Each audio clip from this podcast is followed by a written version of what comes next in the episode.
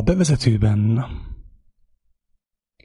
arra az egyszerű kérdésre szeretnék választ keresni Isten segítségével, hogy miért fontos beszélni arról, hogy mi az összefüggés egy nép istene és sorsa között.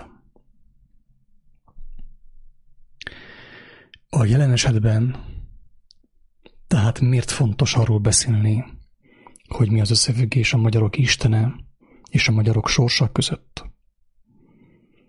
Nyilván, hogyha nem volna összefüggés, akkor nem volna értelme beszélni erről. Viszont mivel, hogy van összefüggés, talán érdemes megnézni, hogy ki a magyarok istene, és milyen a magyarok sorsa, merre felé tart a magyarok sorsa, milyen irányba halad a magyarok sorsa. A magyarok egyre fontosabbnak tartják, hogy beszéljenek az ő Istenükről, akár imádkozzanak hozzá, kérjék az ő segítségét.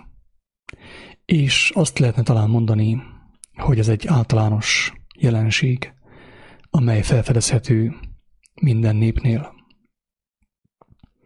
Minden nép hisz a maga Istenében, és próbál fohászkodni hozzá, hogy segítse őt a, az ellenségeivel szemben, a valós ellenségeivel szemben, a vélt ellenségeivel szemben. De még mielőtt megválaszolnánk ezt a kérdést, úgy gondolom, hogy még visszább kell lépjünk, és megnézzük, hogy az a fogalom, hogy Isten mit akar, vagy mit takar számunkra. Mit akar talán megmutatni? Hogy Isten. Mint tudjuk, én próbálok mostan teljesen laikusan beszélni, egyszerű fogalmakat fogok használni, annak érdekében, hogy minél többen megértsék a lényeget.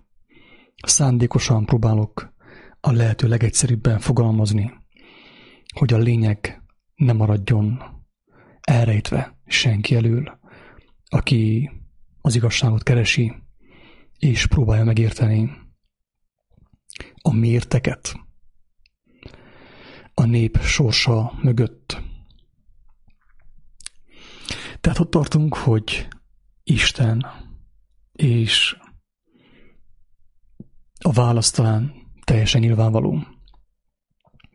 Minden nép életében az Isten az egy olyan fogalom, egy olyan képzelt, vagy akár valós dolog, amitől,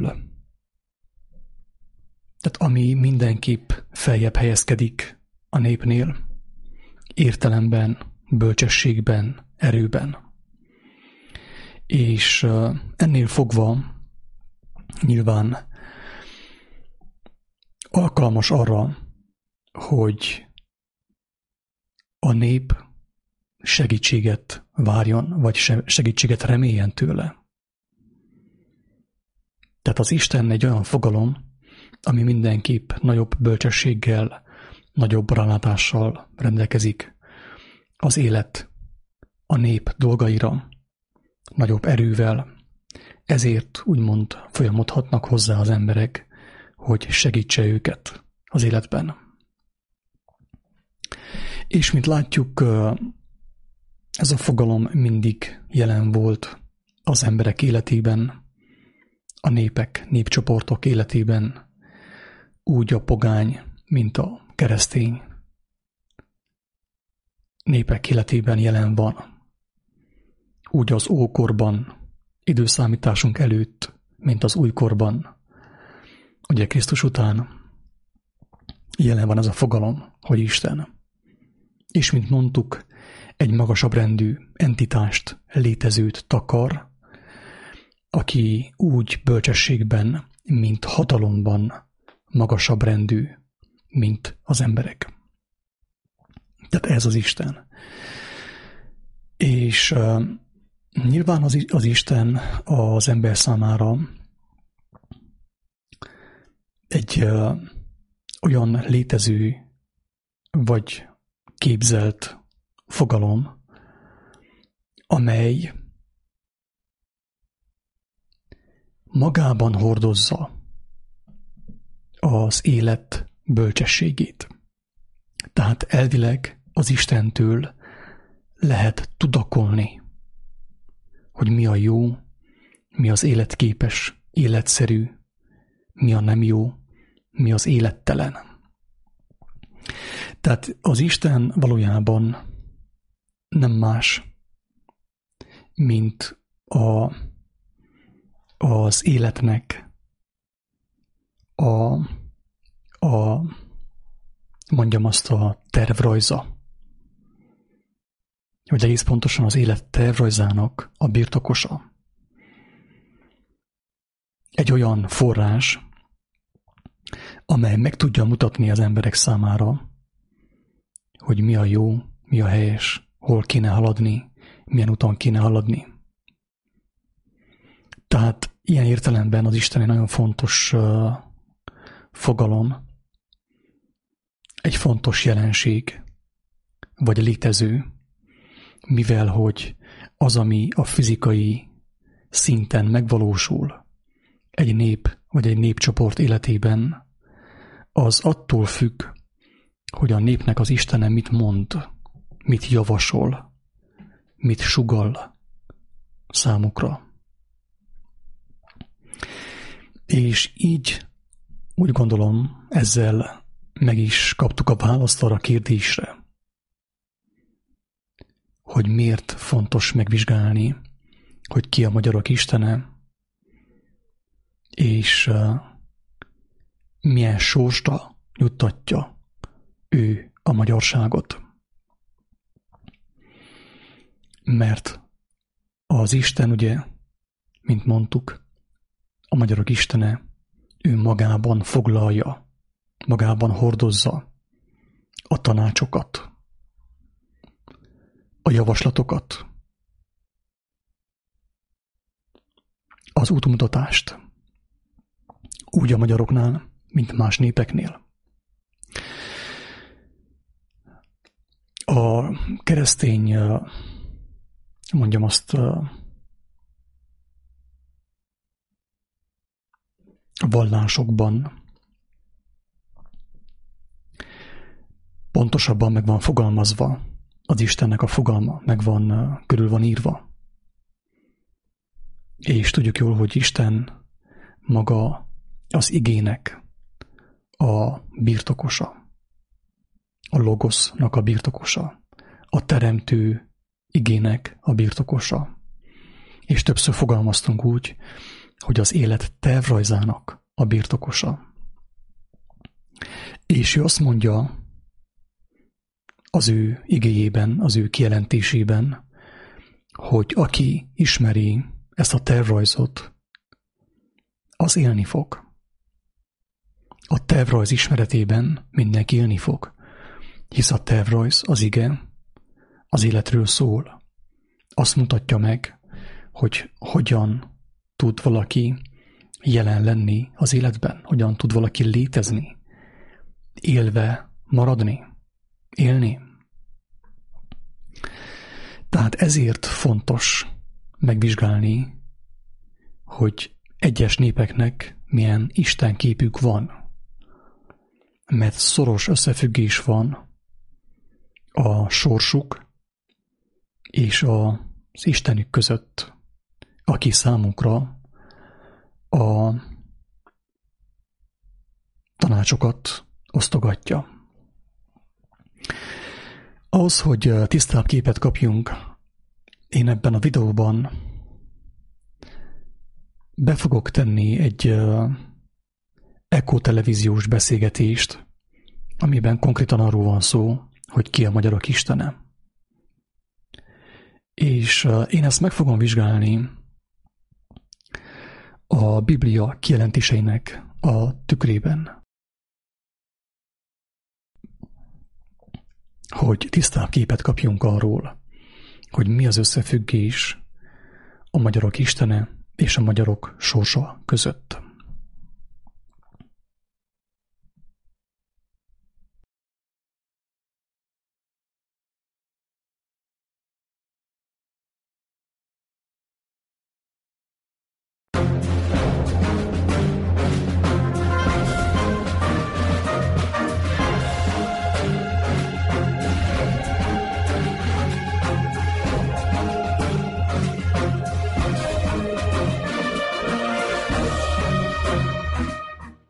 Köszöntöm a Világpanoráma kedves nézőit, és áldott pünkösdi ünnepet kívánok Önöknek. Ezen a ponton fontosnak tartom már megállítani a videót, és felhívni a figyelmet arra, hogy ez a műsor a pünköst alkalmából készült, és a műsorvezető áldott pünkösdi ünnepet kíván a nézőknek. Itt fontos kijelenteni, ugye hangsúlyozni, hogy a pünköst, mint ünnep, az a Bibliából származik, az új szövetségből származik, és a Szentlélek kiáradását jelöli. Nézzük tovább a videót. És köszöntöm mai kedves vendégemet, Mandics György írás történész. Szervusz, Gyuri. Köszöntöm én is a tisztelt nézőket, és téged is. Hát ugye az ünnep alkalmából is beszéljünk egy érdekes, vagy, vagy hát különös témáról, a magyarok istenéről. Hát ugye rossz akaróink mondhatják azt, hogy, hogy mi az a magyaroknak már külön saját istenük is van. Hiszen azért nagyjaink mind megemlékeztek a magyarok istenéről, és nem csak Petőfi Sándor a Nemzeti Dalban, és minden évben fohászkodunk is, ugye március 15-én, egyébként ő több versében is, hanem Széchenyi István a naplójában, de Berzsenyi Dániel, Vörös Marti Mihály, sőt a maga módján még József Attila is megemlékezett a magyarok istenéről, a legfőbb hadúról. Ezen a ponton megint megállítom a videót, és felhívom a figyelmet, kedves nézők figyelmét arra, hogy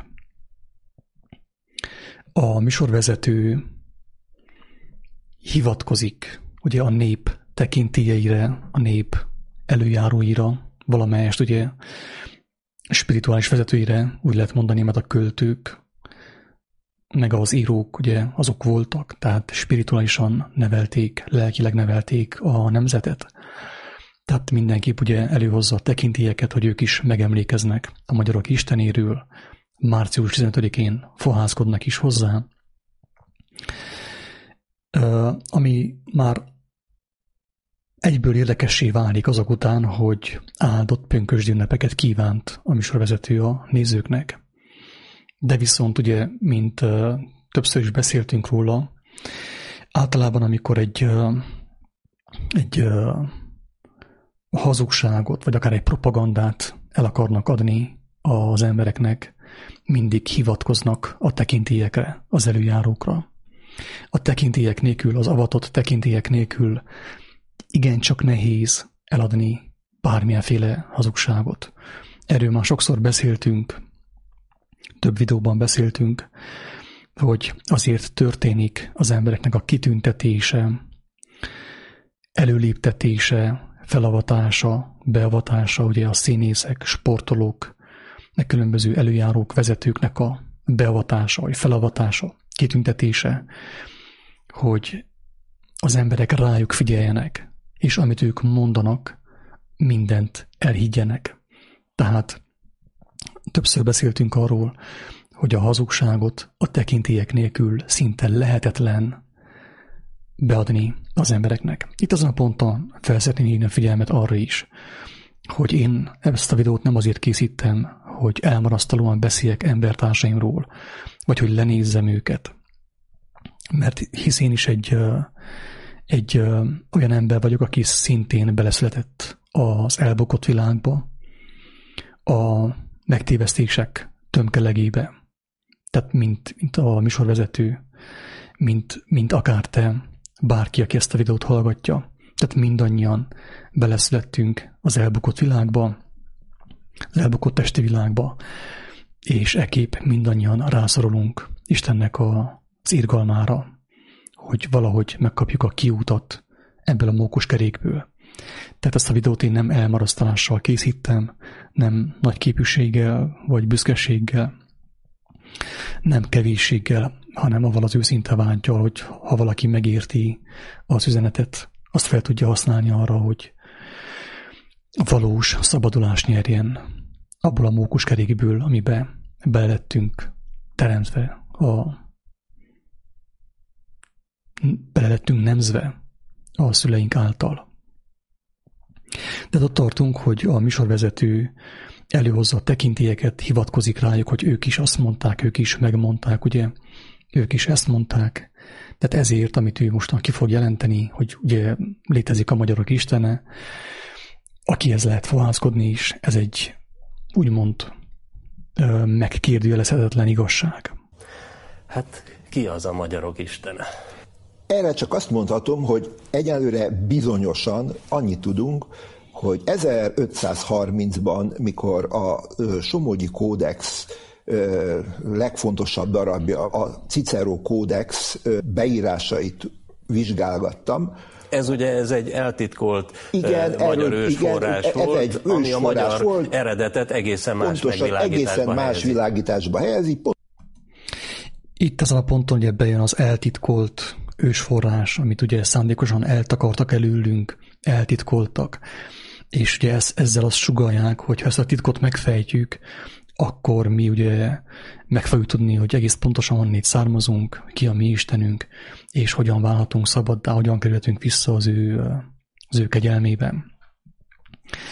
Erről is nagyon sokat beszéltünk, hogy a, a, van egy ilyen tendencia manapság, hogy az emberek a föld alatt az elrejtett, az okkult, ugye, mert elrejtett, vagy okkult azt jelenti, hogy elrejtett, eltitkolt dolgokban keresi a megoldásokat.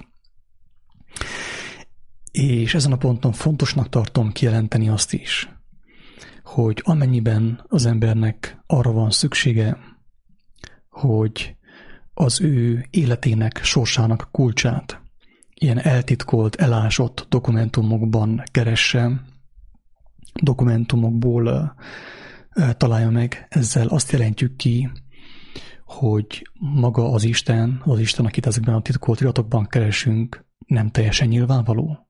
Tehát nem egy élő Isten. Mert amennyiben ő egy élő Isten, akkor nyilvánvalók kell legyenek az ő kijelentései mindenki számára, minden igazságkereső ember számára.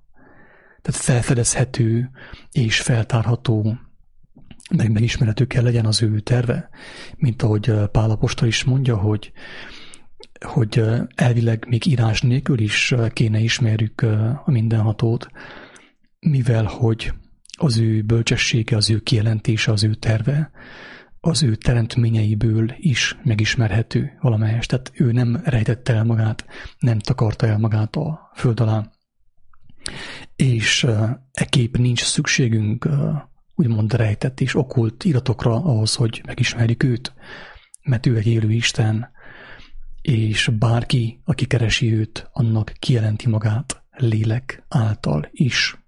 Pontosan az 1530-as évek akkori gondolkodásmódját tükrözi vissza, és ez bizonyítható, hogy ez akkor történt, és, és nem máskor, mert olyan tézisek, olyan gondolatok, olyan dolgok vannak benne, amelyeket nem lehet kitalálni csak úgy a hasunkra ütve, és ebben a, a, a kontextusban én először megdöbbentem, hogy hát hiányzik az egész gondolkodásmódjukból a Noé, a történet.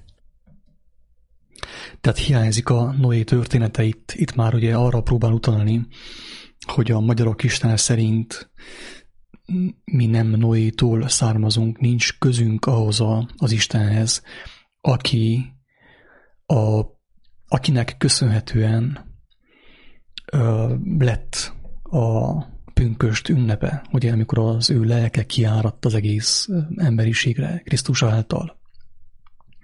Tehát itt valamelyes már próbálja tagadni azt az Istent, akinek a nevében köszöntötte a nézőket a műsorvezető a műsor elején.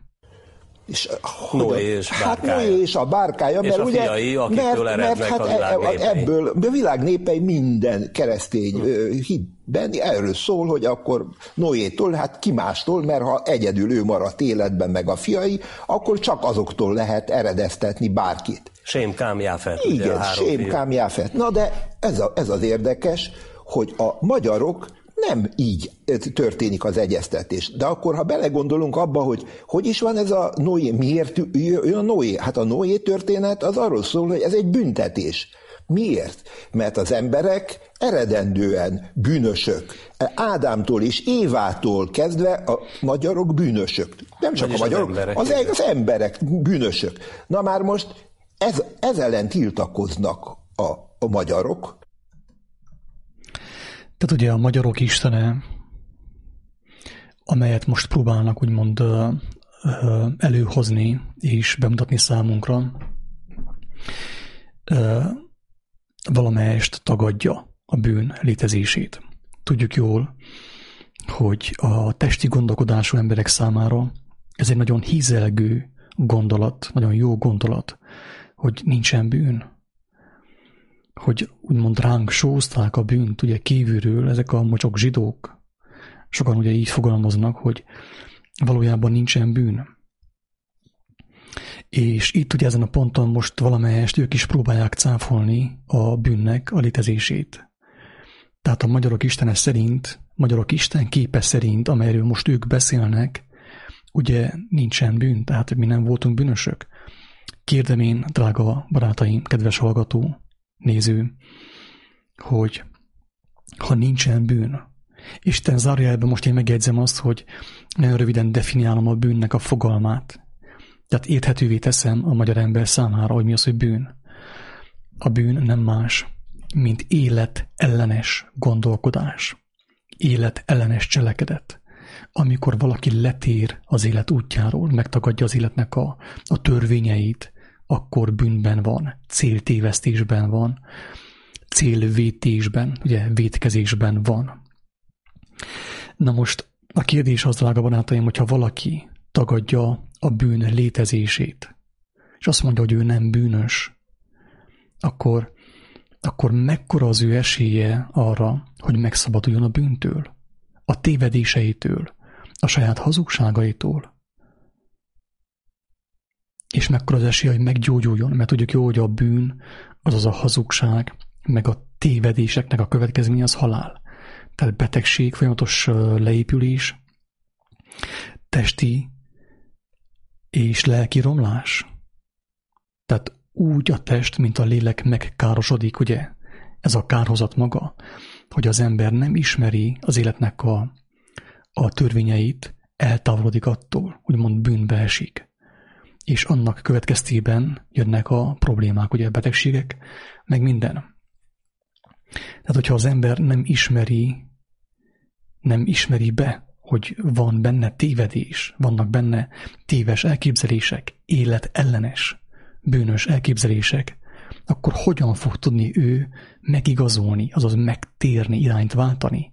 Hogyan fog tudni elszakadni az ő téves elképzeléseitől, az ő bűnös életfelfogásától? Márpedig ezen a ponton, ebben a videóban, ebben a beszélgetésben, mint halljuk, tehát tagadják azt, hogy valamelyest, ugye, hogy hogy a magyarok bűnös emberek lettek volna, tehát nincsen semmi közünk Noéhoz, mi nem vagyunk bűnös emberek. És ugye akkor ezen a ponton nem csak a, a bűnnek a tagadása van behozva, hanem az ártatlanság propagálása is. Mert hogyha én nem vagyok bűnös, akkor azt jelenti, hogy minden nyomorúságom mástól származik. Külső tényezőktől származik. Tehát hárítom a felelősséget ha nekem nyomorúságom van, betegségem van, és nem vagyok bűnös, én tagadom azt, hogy én tévedtem volna valahol, akkor nyilván ebből az következik, hogy az én nyomorúságom kívülről származik, más emberektől, más népektől. És ez a gondolkodás engemet feljogosít arra, hogy harcoljak, hogy folyton hárítsam a felelősséget, folyton mást hibáztassak a saját nyomorúságomért és azt mondják, hogy ők már pedig nem bűnösök öröktől örökkig, és ezért nem is, nincs is vízözön. Nincs is Noé, és ha nincs Noé, nincs vízözön, akkor a leszármazás dolog, ez teljesen másként kezdődik. Érdekes módon. És szeretném felhívni a figyelmet itt megint arra, hogy ő egy írás történész. Ő is egy avatott tekintély. Nyakkendőben van, öltönyben van nem tudom, milyen végzettségei vannak. Tehát a lényeg az, hogy egy, egy, egy tekintély, minden ilyen előjáró történ, ész, ugye mű, ész, különböző eszek ugye vagyunk, emberi gondolkodásban úgymond kimagaslóak vagyunk, és erről nekünk vannak okleveleink, elismertségeink, beavatásaink és felavatásaink. Ennél fogva, amit én mondok, az mind igaz. Megkérdőjelezhetetlen, mert az ész mondta, a történész mondta. És most ugye mondja azt, hogy, hogy nincsen bűn, mi nem voltunk bűnösök, nem vagyunk bűnösök. De hangsúlyozom megint, hogyha nem vagyunk bűnösök, hogyha mi nem tévedtünk sosem, és mégis a sorsunk rossz irányba halad, akkor azt jelenti, hogy mi hárítjuk a felelősséget. Tehát mindig más a hibás. Mi sosem vagyunk hibások. De hogyha folyton más a hibás, akkor folyton harcolunk, ki, harcolnunk kell mások ellen. Ugye? Mert nem vállalom fel a felelősséget, hogy én hoztam helytelen döntéseket, életellenes döntéseket, életellenes gondolkodásokat vettem magamba, ugye? Tehát a rossz igét, életellenes igét vettem magamba, ez a bűn, ugye? Ezt ha tagadjuk, akkor hogyan tudunk megszabadulni tőle? És tényleg itt muszáj folyton ugye kihangsúlyozni, hogy ez propagálva van a magyar emberek fejébe, hogy ők nem bűnösök, hogy ők nem védkeztek, ugye, az élet ellen, az életnek a dolgai ellen, az élet törvényei ellen. De aki nem akarja belátni, hogy védkezett, az folyton hárít, hogyan fog ő meggyógyulni, hogyan fog ő megigazulni, hogyan fog, fog ő megtisztulni. Az az ős, akit ők választanak maguknak, ezt kámnak hívják. Tehát ugye itt kimondja az, hogy az az ős, akit ők választanak maguknak. Tehát ők hozzák létre azt az őst maguknak. Ők választották azt gyakorlatilag.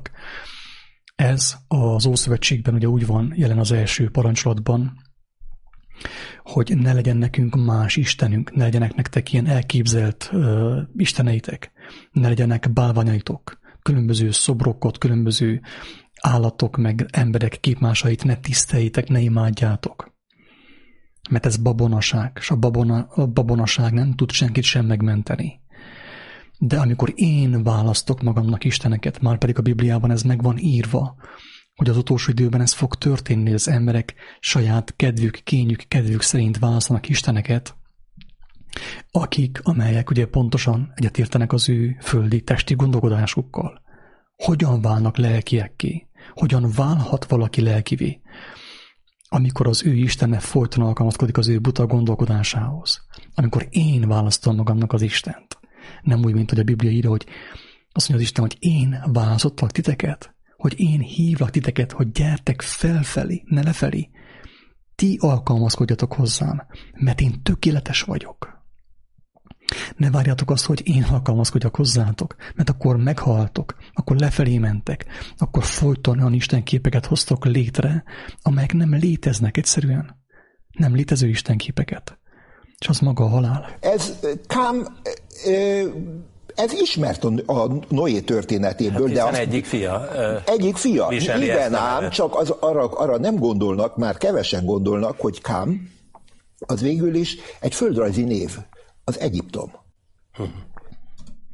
Tehát most ugye az történik, hogy Kámtól eredeztetik a magyarokat. Aki ismeri a Bibliát, tudja az, hogy Kám volt a lázadó, ő volt a tiszteletlen, és ezért az ő fia Kanán kapta az átkot mert ő tiszteletlenül viselkedett az ő édesapjával. És most ilyen elég alatomos módon Kámtól eredeztetik a magyarokat, miközben azt mondják, hogy az valójában nem is az a személy volt, hanem egy, egy, egy, egy földrajzi, földrajzi hely. Kám az Egyiptom. Az egész ókori irodalomban mindenütt Kám Egyiptom, és Kám az lényegében nem Egyiptom földje elsősorban, hanem az egyiptomi típusú föld a fekete, zsíros, termékeny föld, amelyet a Nílus mindig megöntöz az iszapjával, és ezt a fajta földet nevezik, tehát a, a kiáradó vizek által mindig újra megtermékenyített földet, a víz áztatta földet nevezik Kámnak. Az egész ókor irodalomban. Na már most az a kérdés, hogy hát mi közük jó ehhez a magyaroknak? Hát ezt, erre azt mondom, hogy ez is a magyar krónikákból szinte rendszeresen kimaradt, de itt ott fölmerül, hogy hadakoznak állandóan Kámmal a krón, magyar krónikások, hogy Kámtól származni ez nem jó, mert, mert a Kámot elítéli a Biblia. Pontosabban nem a Biblia, hanem lényegében a midrás irodalom, ami később keletkezett, mint kommentárirodalom.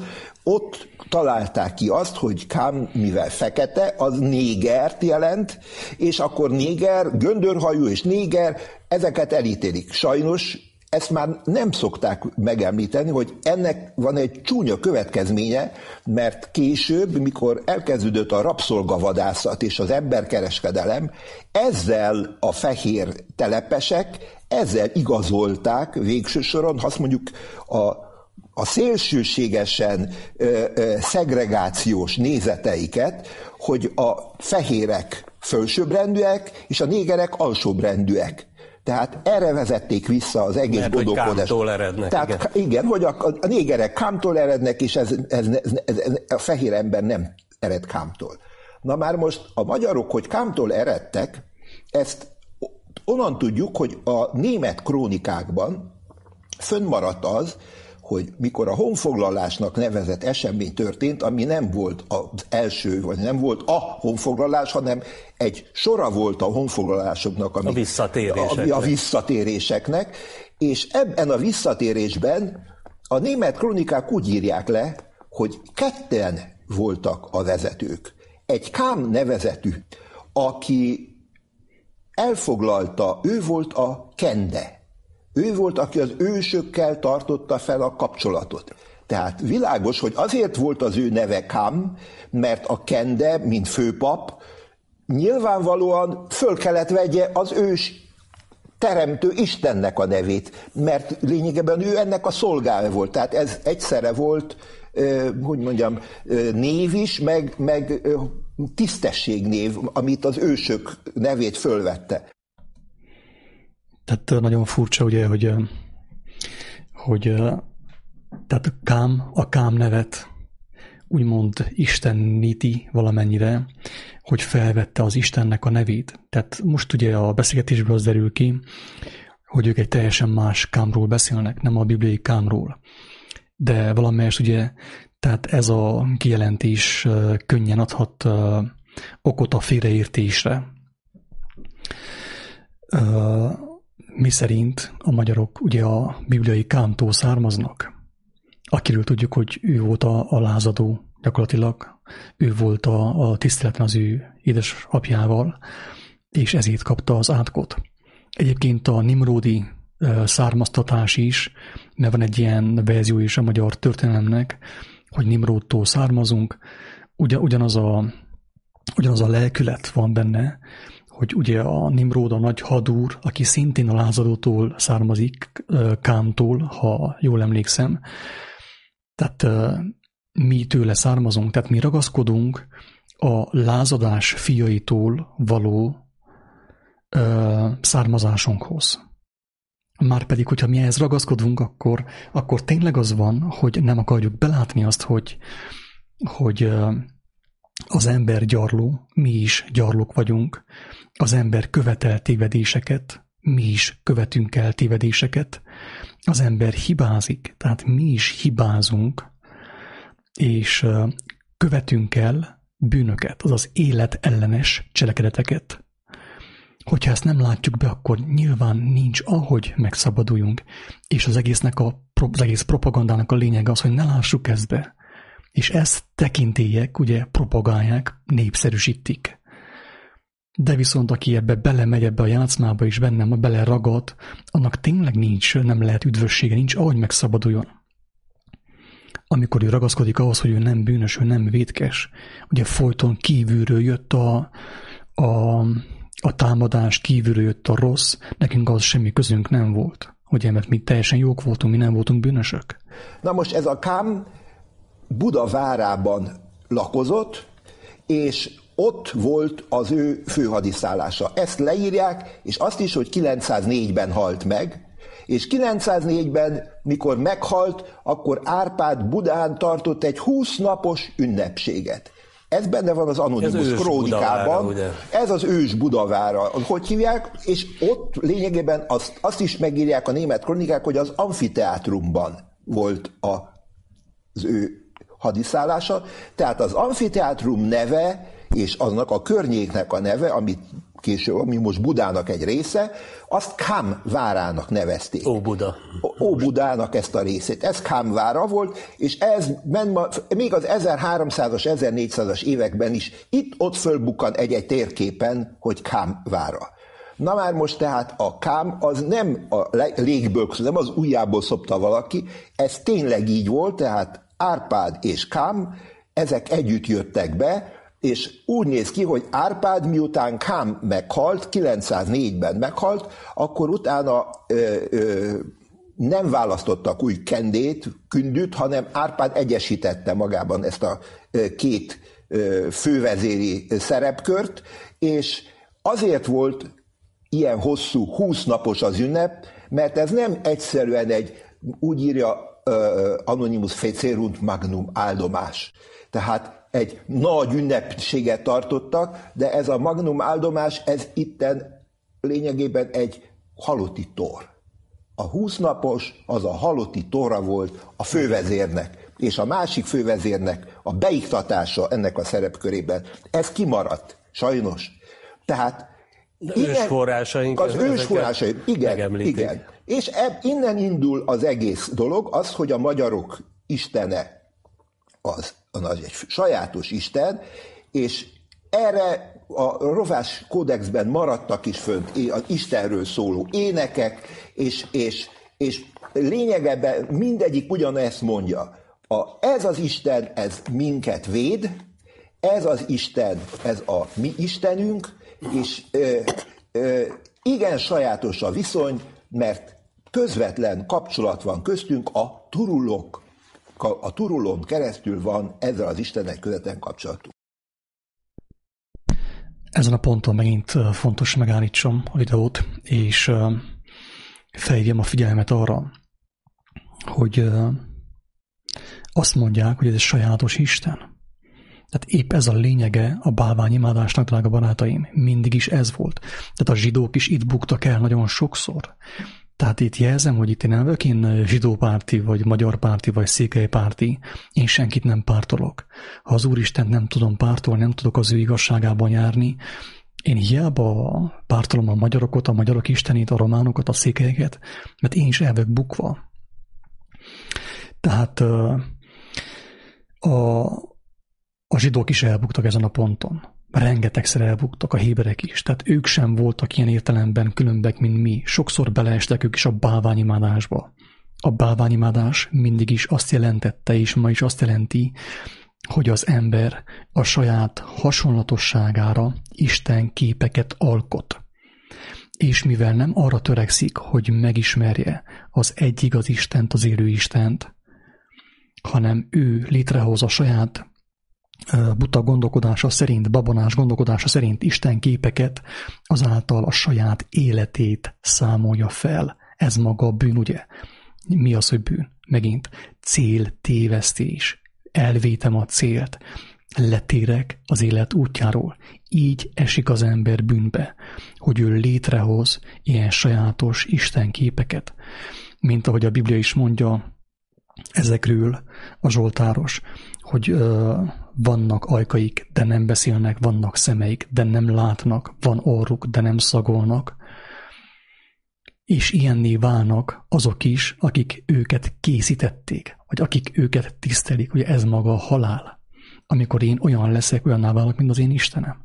Hogyha az én Istenem egy ilyen faragott szobor, ugye, egy ilyen turul madár, akinek, amelynek ugye van szeme, van óra, van Szárnya, de nem repül, van szeme, de nem lát. Én is olyanná válok, mert az én Istenem halott. Tehát egy e általam elképzelt Isten, egy ilyen képzelet csupán az egész, ezért nincs, ahogy engemet megelevenítsen, mert csupán az én képzeletem szüleménye. Még mielőtt bárki is megsértődne a szavaim miatt, elmondom azt is, hogy nem akarok én itt semmiféle szentségtörést elkövetni azáltal, hogy hogy felhívom az embertársaim figyelmét arra, hogy ez a trulmadár imádat, ez mindenhol, szinte minden népnél jelen volt. A magyarok különlegesnek hiszik magukat, hogy az ő istenük ugye a trulmadár képében kommunikál hozzuk, ilyeneket mondanak. De viszont tudni kell, hogy minden népnél jelen volt a madáristen, hogy a jó madár, a sas, meg különböző ilyen nagy ilyen kesejük, ami ugye, amelyek hasonlatosak a trulmadárhoz. Tehát nagyon sok népnek a zászlóján rajta van, a románok is használják, a magyarok használják, minden nép használta. De ez benne van a Bibliában, a Biblia Istenének a kijelentéseiben, hogy ne legyenek neked ilyen, ilyen faragott képeit, ne azokat tiszteld, mert azok halottak, az hazugság az egész. És hogyha az ember a hazugságot követi, akkor nyilván meghal, mert a hazugságból halál származik. Fizikai és lelki betegség, valamint fizikai és lelki romlás, kárhozat, drága barátaim. Tehát senki ne higgye magát különlegesnek, vagyis elnézést kérek.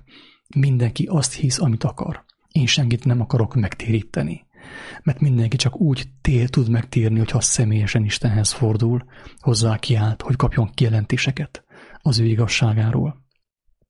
Tehát én senkit nem tudok megtéríteni, de viszont muszáj felhívom a figyelmet, hogyha valaki ugye ilyen elképzelt, faragott képeket tisztel Isten képében, és hisz Isten képének, tényleg tévegésben van, és a tévegés ugye az hazugság, a hazugság az betegség, a betegség az halál.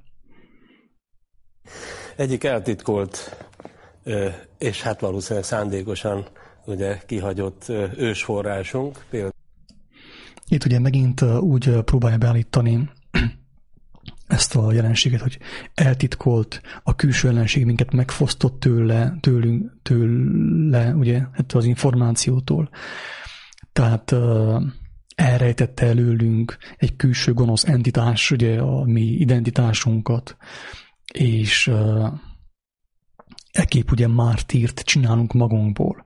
Először kijelentjük azt, hogy mi nem vagyunk bűnösök mi nem, nincs rajtunk semmilyen eredendő bűne, vagyunk bűnösök, és mártírt csinálunk magunkból másodszorban, mert kijelentjük azt, hogy eltitkolták előlünk, elvették előlünk ezek a külső gonoszok. Hangsúlyozom, külső gonoszok. Miért külső? Azért, mert az ember saját magában nem hajlandó felismerni a gonoszságot.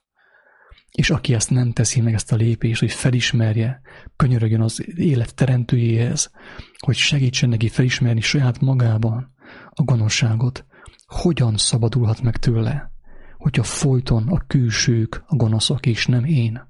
Például a 42. énekében Kova Áron írta ezt annak idején, te ugye ezt kielemezted, a 42. ének a király madaráról szól. A király pedig Béla király, akiről az előző 41. énekben azt írja, hogy Béla megszünteti a pogányságot. Hát ugye itt már vitás a maga a pogány kifejezés is, hiszen ez eredetileg latinul vidéki embert, földművest jelent, és hát ha ez a pogány, akkor mi vállaljuk, hiszen mi mindannyian magyarok vidékiek vagyunk. A másik az, ugye itt ami bejön, itt megint hangsúlyozom, tehát félreértés ne essék. Én nem haragszom a, a műsorvezető úrra, ő is egy embertársam, én vágyom arra, hogy mindenki megszabaduljon az összes hazugságtól, ami földhöz ragadtá, úgymond pogányá, földművessé teszi őt. De ugye az első lépésben az történt, hogy hogy kijelentettük azt, hogy mi nem vagyunk bűnösök. Most az történik, hogy mi földművesek vagyunk, a földből akarunk élni, a földhöz tartozunk, a föld anyához, idézőjelben mondom, a föld anyához akarunk tartozni. Hogyan, és, és ezt úgy emlegetjük, mint büszkeséget. Tehát büszkén vállaljuk azt, hogy pogányok, azaz parasztok, földhöz ragadt emberek vagyunk. Ha az embernek a, a butaságához, a hazugságaihoz, a megtévesztettségéhez, még büszkeség is társul, drága barátaim. Hogyan fog tudni ő valaha megszabadulni tőle? és azt hiszem, hogy a földben gyökerezünk. Nos, a 42. ének a király madaráról szól. azt hiszi, hogy a földben gyökerezünk. Drága barátaim, tehát nem kötelező, ezt többször mondtam, hogy a megváltás, az Istennek a szabadító ereje, az nem kötelesség, nem kötelező elfogadni, ez nem kötelesség, hanem lehetőség. Hogyha én ragaszkodom ahhoz, hogy a földbe gyökerezzek, akkor, akkor nyilván nem tudok, tehát teljesen jogtalanul beszélek arról, hogy én lelki vagyok. Most akkor vagy lelki vagyok, vagy pedig a földbe gyökerezek. És büszkén vállalom azt, hogy földi vagyok, és földi is akarok maradni, nem pedig égi. Érthető a, a, a logika az egészben. Ez az a király, aki az előző énekben, hogy mondtam, ugye a pogányokat üldözte, és megszüntette, betiltotta az ős magyar hitet. Ennek a királynak volt egy madara, amelyel, amely állandóan sugdosott neki, írja az ének. Volt egy madara, amely állandóan sugdosott neki. Itt ugye már menjünk bele a misztikába, a varázslásokba, amikor az embernek egy nála alacsonyabb rendű állat fogja megmondani, mit kell csináljon, drága barátaim.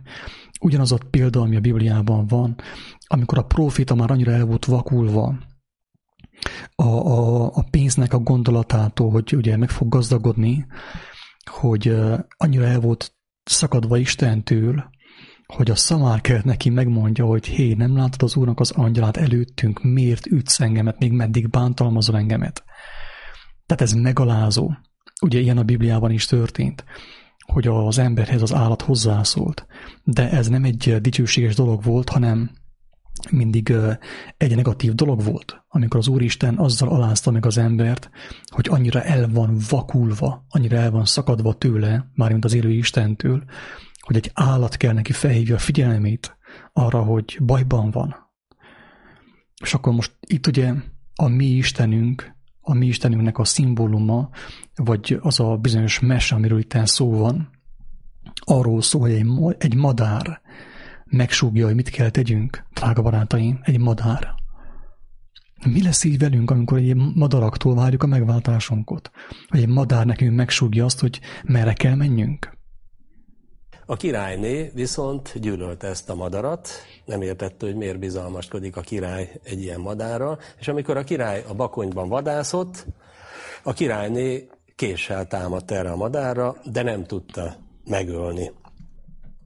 Muszáj hangsúlyozza, amennyiben madarak, meg állatok, meg ilyen különböző ilyen szimbólumok kell nekünk megmondják, hogy, hogy meg ilyen elrejtett iratok, amelyek most a hirtelen a felszínre kerültek, ha ezekkel megmondják, hogy ki Isten, mi Isten, akkor ez teljesen egyértelműen azt jelenti, hogy Isten nem élő. Tehát az az Isten, akiről beszélünk, akit ezekből az elrejtett iratokból kell megismerjünk, nem egy élő Isten.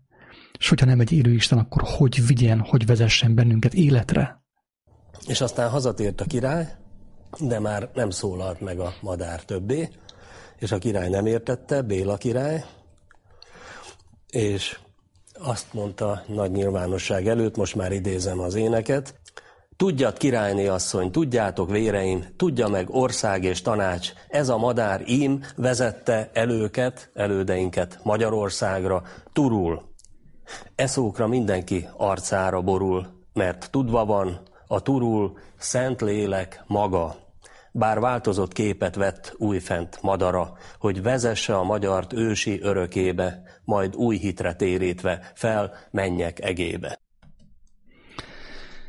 Itt a következő Isten káromlás azt mondja, hogy ez a turul, maga az a madár, ő maga Isten, amikor tényleg egy teremtett, tehát drága barátaim, sokszor volt erről szó, hogy maga a megtévesztés, ugye a sátán imádat az Ószövetségben a zsidóknál, és mindenkinél nem úgy történt, hogy az emberek azt mondták, hogy imádják sátánt. Tehát mi az sátán? Itt megint muszáj ezt magyarul elmondani, hogy mi a sátán szónak a jelentése.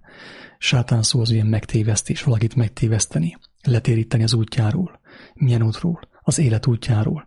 Tehát a megtévesztés az mindig úgy volt, úgy abban nyilvánult meg az Ószövetségben is, hogy az emberek a teremtett dolgokat imádták és itt ezt pontosabban fogalmazom, a teremtett dolgokat tisztelték, mint ahogy teszik ma is, drága barátaim. Amikor a, a madarat, a napot, a holdat, a csillagokat tisztelik az emberek, azáltal válnak úgymond sátánivá, megtévesztetté, ugye? Mert a teremtett dolgok, dolgokból várják úgymond a, a megigazulást, és nem pedig a teremtőnek az arcát és a kijelentését keresik.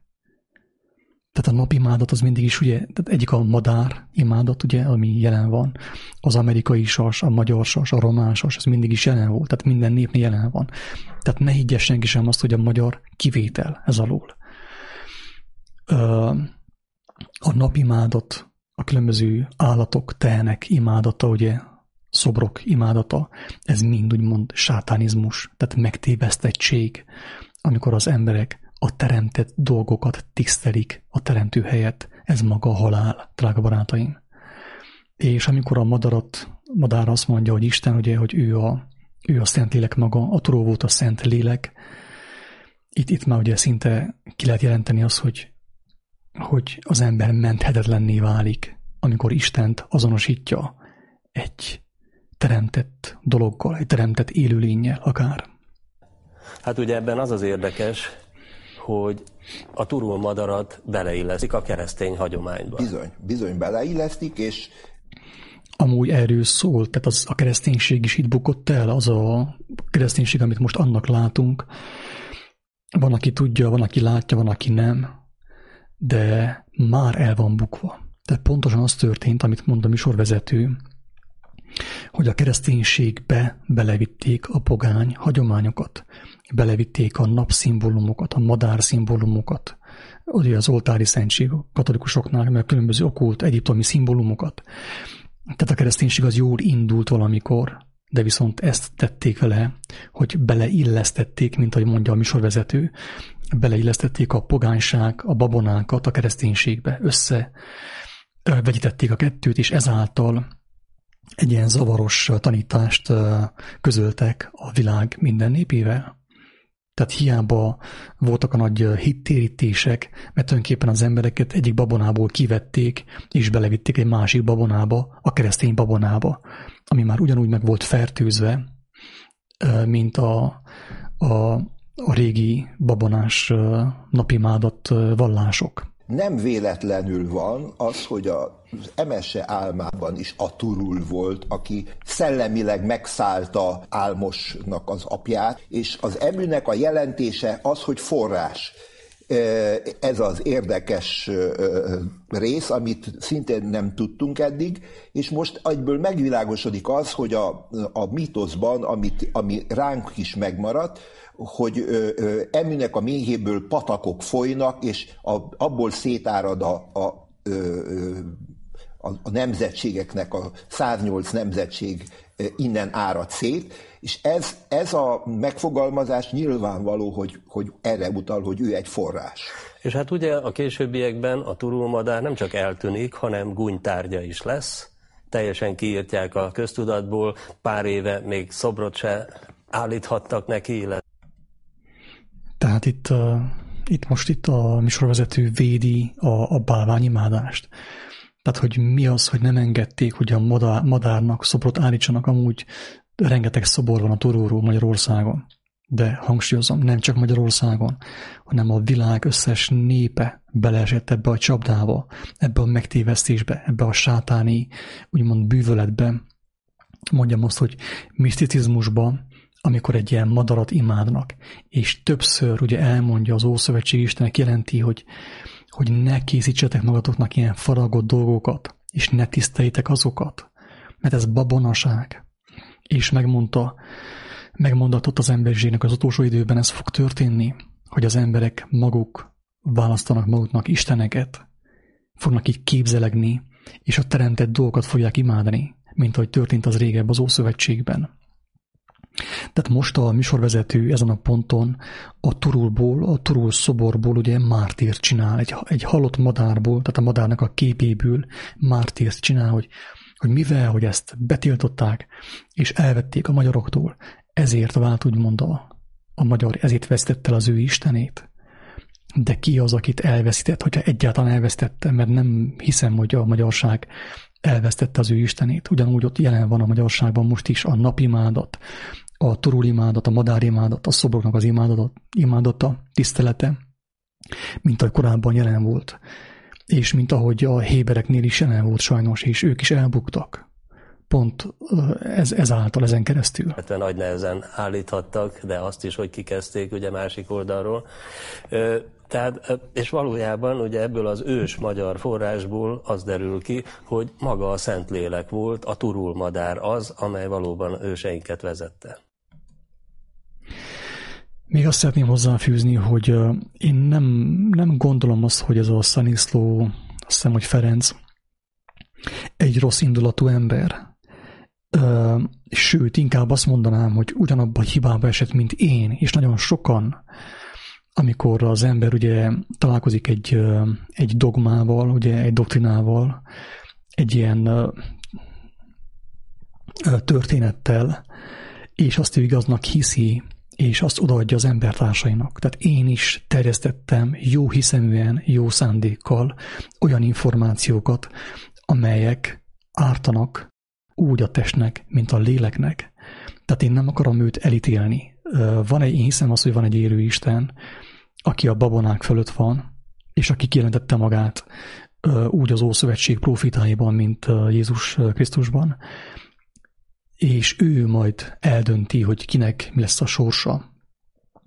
De viszont, hogyha az ember hallja, tudomást szerez arról, hogy elképzelhető, hogy amiben ő hitt, az nem több, mint egy gyermekmese, egy babona, és még továbbra is ragaszkodik ehhez a babonához, ehhez a vak hitű, vak hitűséghez gyakorlatilag, akkor valamelyest a saját sorsa fölött dönt, és választja önként úgymond a, a romlást, úgy a fizikai, mint a lelki ö, megsemmisülést. Tehát ö, nem ítélem el ezt a műsorvezetőt, ezt a, az úriembert, hanem egyszerűen csak felhívom a figyelmet arra, hogy ő is meg van tévesztve, mint ahogy nagyon sokan meg vagyunk tévesztve. Még azt sem merném kijelenteni, hogy, hogy az én életemben nincsenek ö, még mindig hazugságok hogy én is még nem kell megszabaduljak nagyon sok hazugságtól, ahhoz, hogy az én lelkem teljesen szabaddá váljon, hogy majd végül ugye megboldogulhassak. Tehát nem arról van szó, hogy összehasonlítom magamat velem, hanem egyszerűen csak felhívom a figyelmet, hogy ez az ember lehet, hogy jó szándékkal ugyan, de tényleg olyan mesét terjeszt, amit az ember, hogyha bevesz és ragaszkodik hozzá, akkor a saját sorsa fölött mond halálos hitéletet. Igen, és ez, ez, ez a Szentlélek Holott madár... a turulmadár ugye az elvileg a pogányságnak a, a jelképe kéne, hogy legyen ugye a ne, nyugati ez, egyház ez szerint. Teljesen végig, végig következett, és ahányszor előfordul a turul madár, mindig ez a párhuzam is fölmerül, hogy Szentlélek, a Szentlélek madara, és mivel a Szentlélek madara, nyilvánvaló, hogy ez előbb-utóbb bele kell torkoljon a pünkösd ünnepébe. Ugyanis a pünkösd ünnepén ö, tudjuk jól, hogy az emberek értik az állatok beszédét, és értik a nem beszélt beszédet is. Tehát, hogy mondjam, ilyenkor ö, ö, megszállottak ö, ö, e, vonaglanak, és, és beszélnek egy olyan idegen nyelvet, amit nem tudnak mások ö, megérteni. Tehát pontosan erről van szó a kereszténységben egyébként, amit most mond az úriember, ez a, ez a írás történész, hogy az emberek megszállottá válnak, de mi szállja meg őket?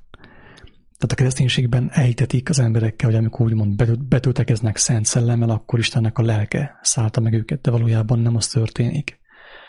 És ezért fontos, hogy, az, hogy az ember megismerje a józan tanításokat, az evangélium kijelentéseit, és hogy Istenhez fohászkodjon értelemért, megértésért, mert különben nem tudja megkülönböztetni, nem tudja különválasztani a búzát a konkolytól, és könnyen ugye megtévezhetővé válik. Tehát pontosan ez van a kereszténységben, amit mondta az úriember, hogy az emberek megszállottá válnak, vonaglanak. Ez mindig is történt a pogány hagyományokban, ugye a pogány népeknél, hogy ilyen megszállottá váltak, vonaglottak, táncoltak, nem tudom, mit csináltak.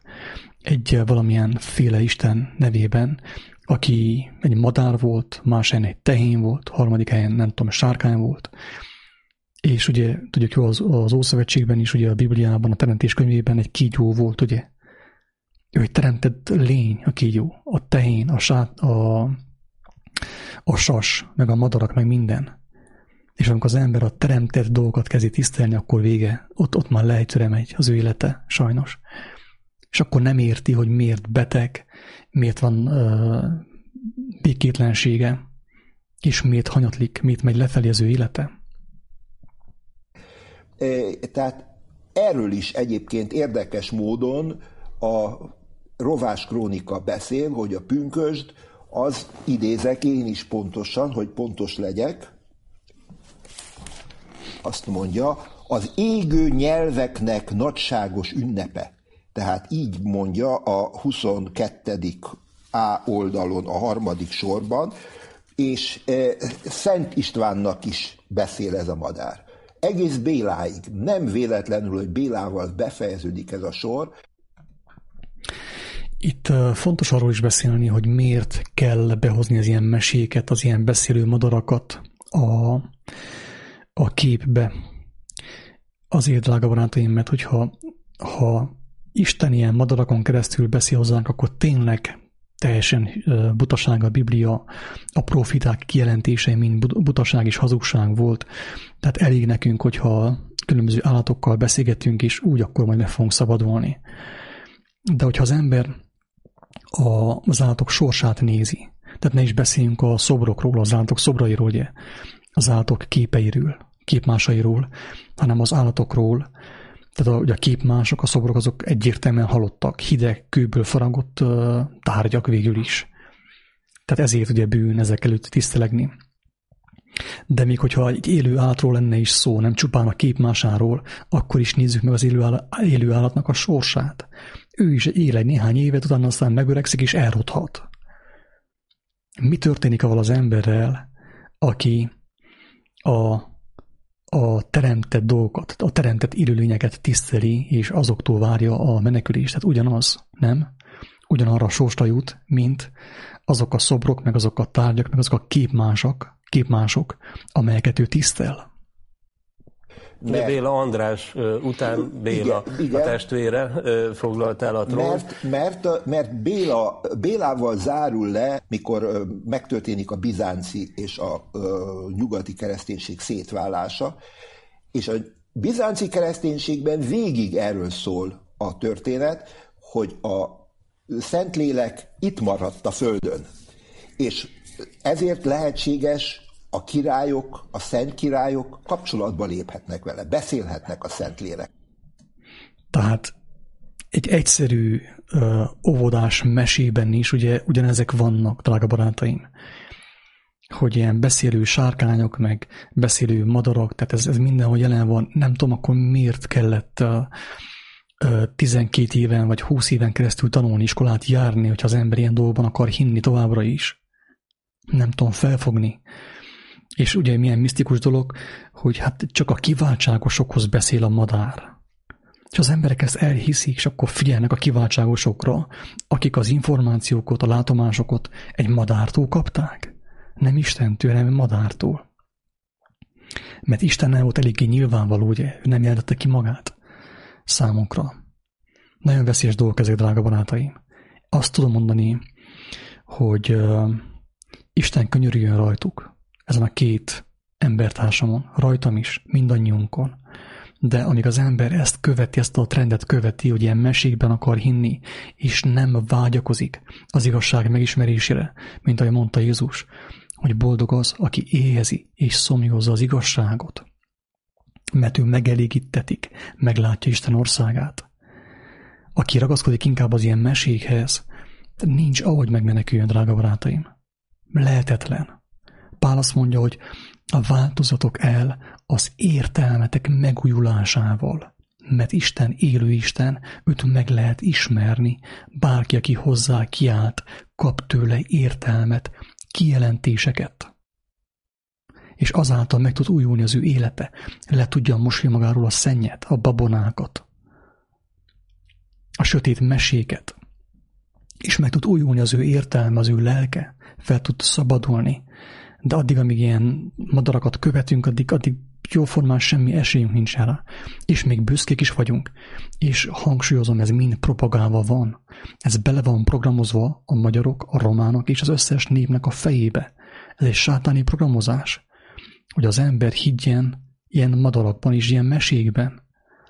Utána meg azon, hogy miért beteg. Miért kell háborúskodjon különböző népekkel. Miért hanyatlik a nép.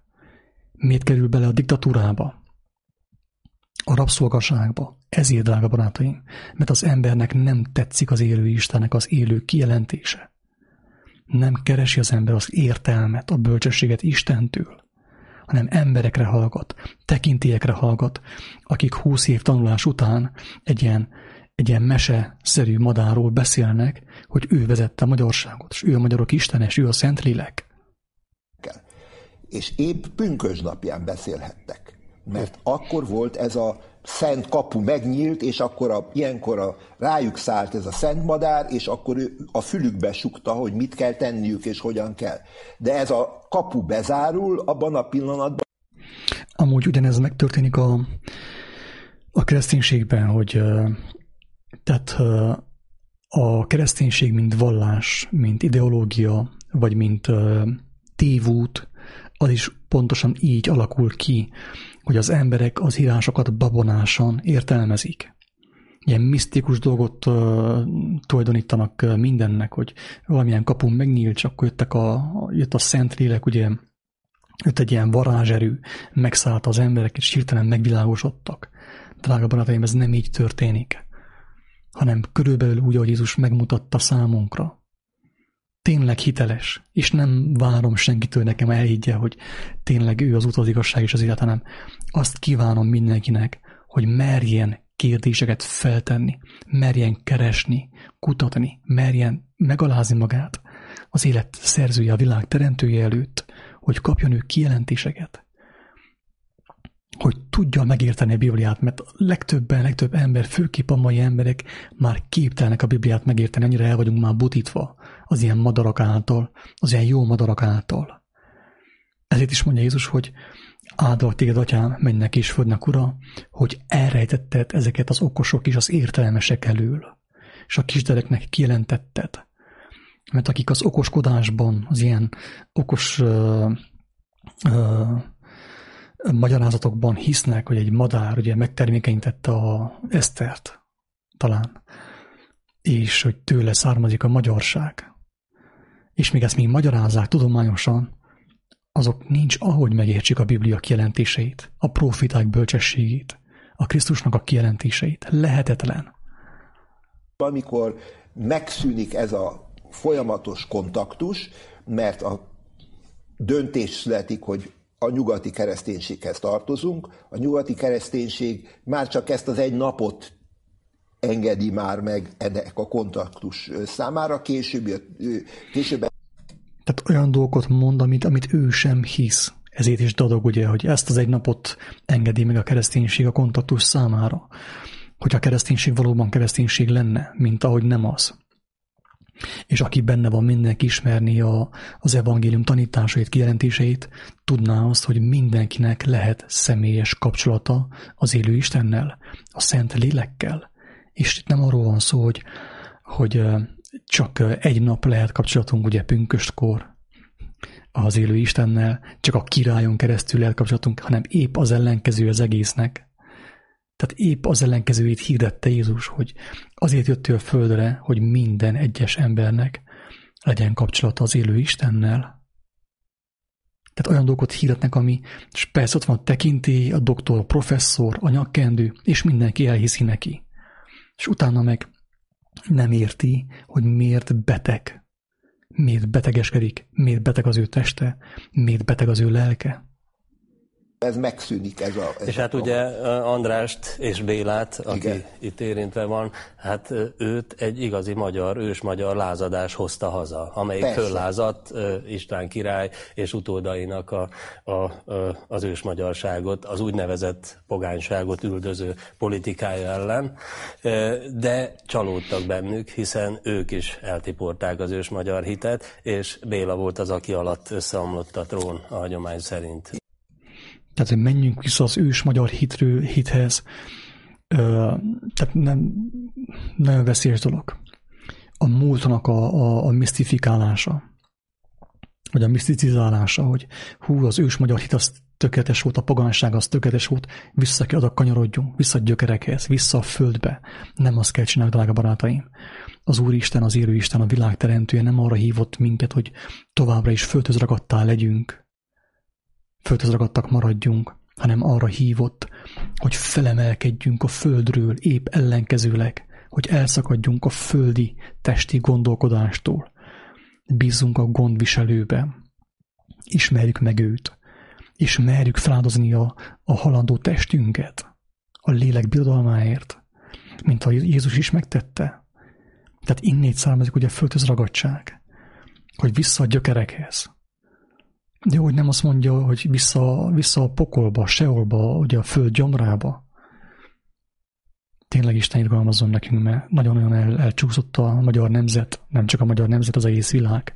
Tényleg most már nagyon közel van az apokalipszis. Különösen, akihez már nem szólt a turulmadár többé, és, és utána már senkihez. Az iszfaháni kódexet annak idején másfél évezrede örmény szerzetesek írták, és a mai iráni Iszfahán tartomány területén keletkezett, ma egyébként Irán nemzeti kincse a perzsiai örmény apostoli egyház egyetértésével. Ez leír egy népet, ez a kódex, amelynek nyelve szinte teljesen azonos a magyar nyelvvel, hunoknak nevezi őket, ezek a kaukázuson túl éltek, valahol a mai Perzsia és Örményország területén. Nem szeretném tagadni, hogy ez így van. Tehát én azt mondom, hogy általában minden ilyen propagandában, minden ilyen megtévesztésben nagyon sok igazság is van és lehet. Én most nem arról beszélek, hogy a, hogy a magyar nemzet nem keletről származik, a magyar nép. Tényleg Isten tudja, ezt már nagyon nehéz nyomon követni. De az teljesen biztos, hogy hogy az senkinek nem fog segíteni, hogy a 21. század elején ott, ahol a technika szét fogja húzni az egész világot. Mi az, azon filozófálunk, azt találgatjuk, hogy vajon a finnektől származtunk, vagy a, a, a vikingektől, vagy a, a, az urálmentéről jöttünk, és erről, erről beszélgetni nagyon sokáig szinte teljesen felesleges. Mert úgyis csak ebből maximum csak viták lesznek, nem lesz úgysem konszenzus most már, de viszont arra mindenképpen jó, hogy elterelje az emberek figyelmét az élő Istenről, a megismerhető Istenről, az életet adó és megváltó Istenről, aki meg tud szabadítani ebből a mókuskerékből, ebből a labirintusból, amiben van az emberiség. És ez a nép magát Hunnak és a Hun Világszövetség tagjának tartotta, írják őt, és most idézem, hogy mit jegyeztek föl e nép tehát a magyarság hitéről, vallásáról az örmény szerzetesek. A hunok a kereszténység ellen nem viseltettek ellenségeskedéssel, mivel látták, hogy a keresztény vallás hasonlít az ő vallásukhoz. Hát ennyit a pogányságunkról. Másfél évezreddel ezelőtt a keresztény vallás már hasonlított a magyarok ős hitéhez. Aztán tisztelik minden nép más vallását, és ezért nem bántják a feszületet. Ennyit a barbárságunkról. Tehát tisztelik minden más nép vallását. Tehát ez, ez amikor ugye az a bizonyos feltételnélküli szeretet, amikor az ember elfogad mindent. Most nem arról van szó, hogy az ember kéne hadakozzon más népek ellen, mert nekik más a vallásuk, vagy ők más dolgokban hisznek. De viszont hogy tudna, ha valaki megismerte az igazságot, hogy tudna egy babonosságot, egy mesét tisztelni, tehát nem hiába mondta Jézus, hogy nem szolgálhatunk két úrnak egyszerre. Istennek sem Ammonnak. Mert az ember vagy az egyiket szereti, és a, a másikot megveti, vagy pedig az egyiket gyűlöli, és a másikot tiszteli. Tehát el kell döntse mindenki. Tehát az nem, lehet, nem lehetséges, hogy valaki megismert az igazságot, és tiszteli a babonaságot, a hazugságot.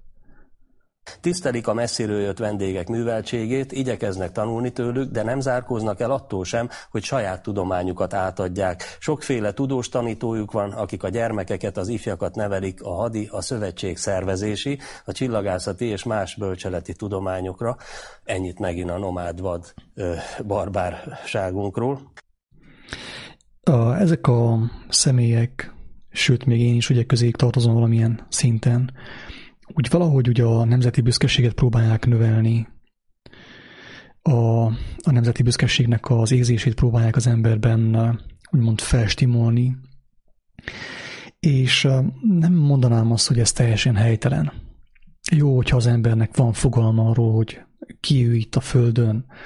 Én is nem egyszer elmondtam, hogy hálás vagyok azért, hogy hogy magyarul beszélhetek, mert tényleg ki kell mondani azt, hogy a magyar nagyon kifejező nyelv, nagyon sok mindent meg lehet érteni a magyar nyelv által, de viszont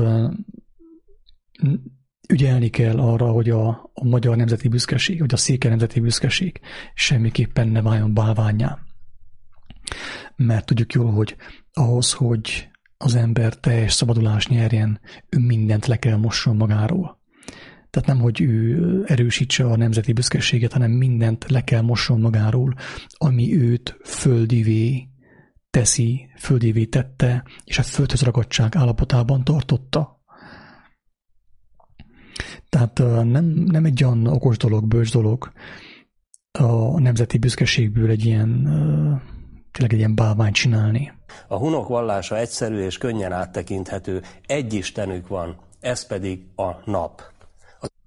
Na tessék. Tehát itt van ugye, itt az akkora kijelentés, ami, ami alapján egyértelműen megtudhatjuk, hogy mi az összefüggés a magyarok istene és a magyarok sorsa között. Tehát ugye egyre inkább azt látjuk, hogy, hogy egyrészt ugye a turult imádták, ugye egy madárnak a képét, meg a hozzáfűződő meséket tisztelték, és egy istenük van, a nap. Na most, aki ismeri valamennyire a Bibliát, tudja, hogy a héberek is, a zsidók is ott buktak el leginkább. Tehát maga a héber sátán imádat, az mindig nap imádat képében nyilvánult meg. Ezért mondja a profiták által nem egyszer Isten, hogy lerombolom a ti naposzlopaitokat. Tehát Isten nem a nap ellen beszél, mert az is az ő teremtménye, hanem próbálta mindig felhívni az emberek figyelmét, hogy ne a teremtett dolgokat tiszteljétek, hanem engemet keressetek, hogy ti is lelkivé váljatok, hogy elszakadjatok a földtől, a földhöz ragadság állapotából kiszabaduljatok valahogy.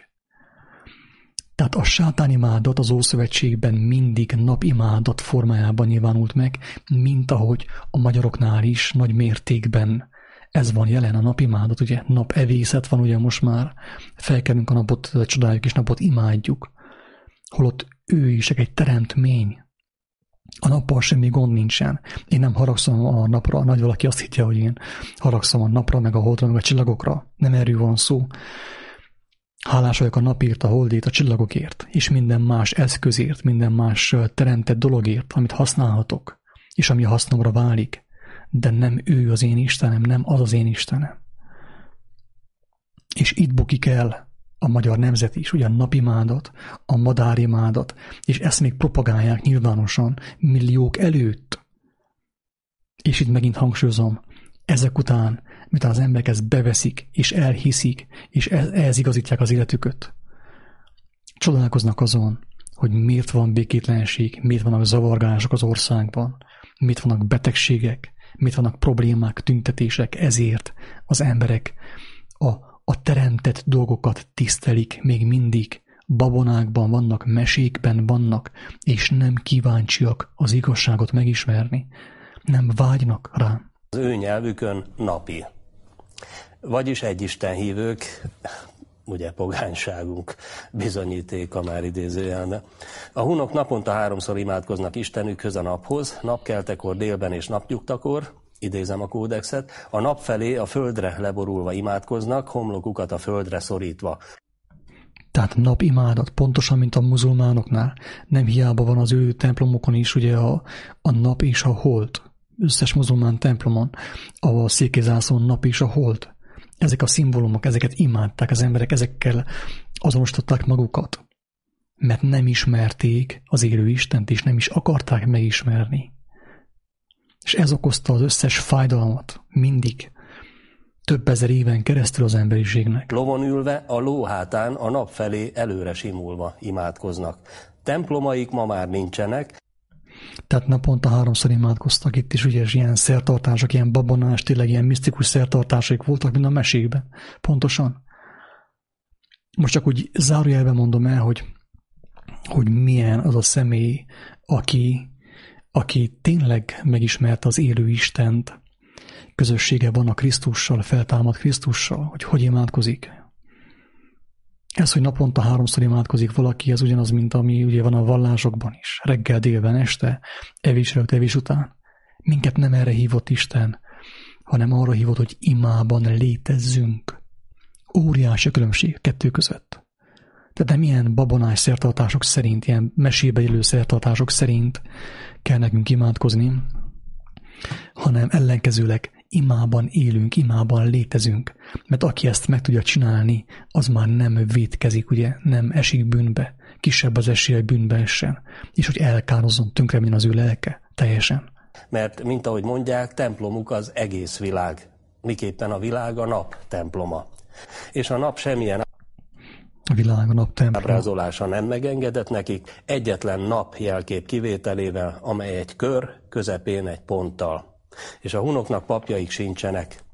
Bár a sokféle szövetséges nép a legkülönfélébb isteneket tiszteli, némelyek egyszerre több istennek is hódolnak, velük szemben a hunok messze menően türelmesek, és ha a hitük okán bántanák-e népeket, a hunok megvédik őket. Tehát, hogyha a hitük okán bántanák ezeket a népeket, a hunok megvédik őket. Tehát, hogyha valaki látja azt, hogy valaki hazugságban van, hazugságban él, és azért, amiből ő nem akar megtérni, nem akar ő kijönni belőle a babonaságból, a hazugságból, és ha azért elveszi ő a méltó jutalmát, akkor, akkor hogyan sietsz te az ő videlmére? Miért akarod megvédeni azt, aki nem csupán megtagadja Istent, hanem ragaszkodik ahhoz, hogy Isten tagadásban, azaz élet tagadásban létezzen. Tehát ugye ebben különböztek valamelyest a zsidók a megigazult judaiak, ugye a többi néptől, hogy ők nem keltek a bűnös nép védelmére. És itt csupán egy néhány szó szeretnék szólni arról, hogy a pogány népek azért nem éppen olyanok, mint ahogy itt elmondják ebben a műsorban, hogy milyen tisztességesek és milyen jók voltak. Tehát Isten az Ószövetségben nem azért engedte meg, hogy egyik nép kiírtsa a másikot, mert olyan tisztességesek voltak, és annyira szerették egymást, nem azért, azért, mert annyira belementek már a babonákba, a mesékbe, hogy az ő csecsemőiket a babonás istenek kezében feláldozták, elégették. Tehát annyira belementek a, az istentelenségbe, a sátanizmusba, a babonába, a mesékbe, hogy a végén már ugye áldoztak az ő isteneiknek, a szobroknak, bronz szobrok kezében égették meg a csecsemőket, és ezért engedte meg Isten, hogy az ilyen népek elpusztuljanak. És hogyha valaki úgy érzi, hogy megvédene egy ilyen népet, aki, aki, aki ennyire benne van a babonaságban, hogy a saját gyermekeit megöli, megöldököli, ha te érzel erre készítés, hogy megvéd az ilyeneket, akkor, akkor nem tudom, akkor ez a felvétel, ez a videó nem neked szól. És elnézést kérek tőled, hogy uh, olyat mondtam, amivel, amivel talán megbántottalak. Tehát tudni kell az, hogy a pogányságot, idézőjelben a pogányságot, a pogány népeket azért engedte meg kiírtani a mindenható, mert ők annyira elszakadtak már az élettől, hogy teljes mértékben az élet ellen lázadtak a saját gyermekeiket megöldökölték. Ugye? templomaikat és bálványaikat, és a zavarkeltőket szigorúan menően türelmesek, és ha hitük okán bántanák-e népeket, a hunok megvédik őket, templomaikat és bálványaikat. Tehát a hónok megvédték őket, a pogány népeket, megvédték a templomaikat, a babonák templomait, és a bálványaikat, ugye? Tehát segítettek nekik a bálványimádásban. És ugye egy ilyen istenképet, egy ilyen istenképhez ragaszkodunk mi is, és ugye hangsúlyozom, csodálkozunk azon, hogy miért vannak zavargások a nemzetben, az életünkben, miért vannak járványok, miért vannak gyógyíthatatlan betegségek, miért haldoklunk úgy fizikailag, testileg, mint lelkileg. Amikor egy ilyen Isten képhez ragaszkodunk. És a zavarkeltőket szigorúan megbüntetik. Hát ugye ez a vallási türelem ezek szerint nem is a Tordai Országgyűlésen kezdődött, az egyik örmény apostoli keresztény szerzetes így összegzi a hunok hitéről írott sorait. A hunok vallása ugyanolyan egyisten hit, mint a miénk, de nincsenek szentjeik, és vallásuk nem különbözteti meg az embert az embertől. Az ősök nyelvén több nap himnuszuk van, a himnuszok többsége törvényeket közvetít, és e törvényeket hitük szerint maga a nap sugározza ki, s midőn a hunok e himnuszokat éneklik, egyé válnak a nap éltető sugarával. Tehát teljes ilyen napkultusz, napimádat, napimádat miatt Isten a saját népét sem kimélte, őket is úgymond kiírtotta, vagyis nem, hogy kiírtotta, hanem, hogy engedte, hogy elvesztenek, engedte, hogy szembesüljenek a döntéseik következményével, a betegségekkel, a nyomorúsággal, a háborúsággal és a halállal. Tehát nem, nem az a gonosz büntető Istenről beszélünk itten, mert ugye ez megvan a személyesítve a Bibliában, így, ebben a formában. De valójában nem az van, hogy egy Isten összeráncolja a szemöldökeit és megbüntet mindenkit, hanem egyszerűen csak az van, hogy az életnek a rendje. Ő a mindenható Isten lehetővé teszi, hogy mindenki szembesüljön a döntéseinek a következményével. Hogyha én a mesék mellett döntök, a babonák mellett döntök, az értelem helyett, az Isten bölcsessége helyett, akkor én nekem szembesülnöm kell annak a következményével, ami nem más, mint a betegség és a halál. Tehát nem Isten bünteti az embert, hanem Isten megengedi, hogy az ő törvénye szerint mindenki szembesüljön a döntésének, a helytelen döntésének a következményével. És annyira irgalmas, hogy egyből nem öl meg, egyből senkit nem írtott ki Isten. Egy embert sem írtott ki Isten egyből, figyelmeztetés nélkül minden népet, minden pogány népet úgymond figyelmeztetett. Amikor a, az izraeliek elbuktak több alkalommal is, mindig jöttek a proféták hozzuk, és felhívták a figyelmüket, hogy belementek a babonákba, a bálványimádásba. Ennek nem lesz jó a vége. És amikor a, amikor a nép figyelt a profitálra, Isten mindig megkegyelmezett. Azt mondta, azt mondta hogy oké, okay, tovább fogtok élni. De amikor a profitát kínozták és megölték, akkor azt mondta Isten, hogy hát akkor sajnálom. Adtam nektek rengeteg jelzést, profitát küldtem hozzátok, megöltétek. Jézus erről beszél, hogy akik elhozták Istennek a józan tanításait az életről, az élet törvényeiről, azokat megöltük a bálványok miatt, a napistenek miatt, a madár istenek miatt, drága barátaim, és emiatt szenvedett mindig is a magyarság. De nem csak a magyarság, hanem a zsidóság is, az összes nemzet itt a földön. Tehát egy Istenben hittek, egyé váltak a nap éltető sugarával. Tehát egy Istenben hittek, egyé váltak a nap éltető sugarával. De milyen Istenben? A babonák Istenében, aki halott volt, néma volt, volt szája, de nem beszélt. Így írja le a Zsoltáros a bálványokat, a faragott képeket, hogy van szájuk, tiszteljük őket, de nem beszélnek, nem adnak értelmet nekünk, nem adnak bölcsességet nekünk, amely szerint ö, megtartathatnánk, megmaradhatnánk az életben. Ezért bukik el a legtöbb nemzet. És ezért van az, hogy már ott tartunk, hogy mint Noé napjaiban ugye tagadják, tagadják a Noét, ugye, tagadják, hogy bármilyen közünk is lenne Noéhoz, de viszont ugyanaz történik, mint Noé idejében mint a Jézus mondja. Felvonulások vannak. Az emberek már nem tudják, hogy milyen neműek. A férfi nőnek költözik, a nő férfinak, férfi férfival, nő nővel. Tüntetnek. És ugye ez történt Noé napjaiban. Szodomában és Gomorában ugyanezt történt. Minek köszönhető? A bálványoknak, drága barátaim.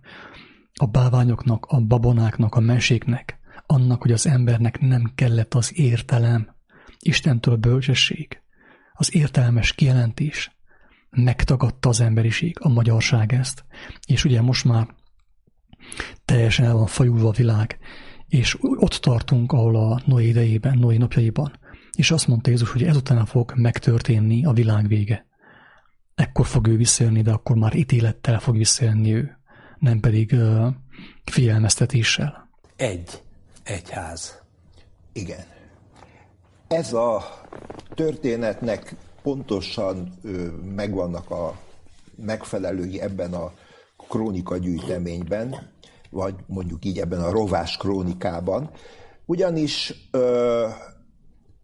az egyik legnagyobb élményem az volt, mikor én olvastam a Somogyi féle átiratát. A Somogyi féle átiratban nincsen, arról van szó, hogy a magyarok úgymond át fölveszik a kereszténységet. És ez a rész, mikor odaértem a, a, az eredeti szövegben, nincs benne. Mi van benne? Hát a következőképpen hangzik a történet.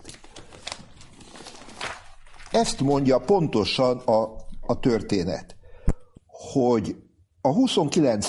ének 13. sorában egyekednek szóval írja meg azt a dolgot, hogy a, fölvették a kereszténységet, egyekednek. Tehát egy Isten hitre tértek át, vagy ö, egy olyan formáját vették fel, ami az egy egyekednek. A másikat a boldogságos szűz... Szeretném hangsúlyozni itt ezen a ponton, hogy az egy Isten hitűség még semmire nem garancia. Mert lehet, hogy valaki egy Istenben hisz, de egy olyan Isten, ami tele van babonákkal, mesékkel. Tehát az egy, egy Isten hitűség az önmagában semmire nem garancia. Ha továbbra is babonákat követünk. És most egy nagyon kényes dolog fog jönni azon a ponton, amit meg szeretnék mutatni. Hitre tértek át, vagy ö, egy olyan formáját vették fel, ami az egy egyekednek. A másikat a boldogságos szűz kapcsán egy másik énekben pedig az van, hogy egyekedtek.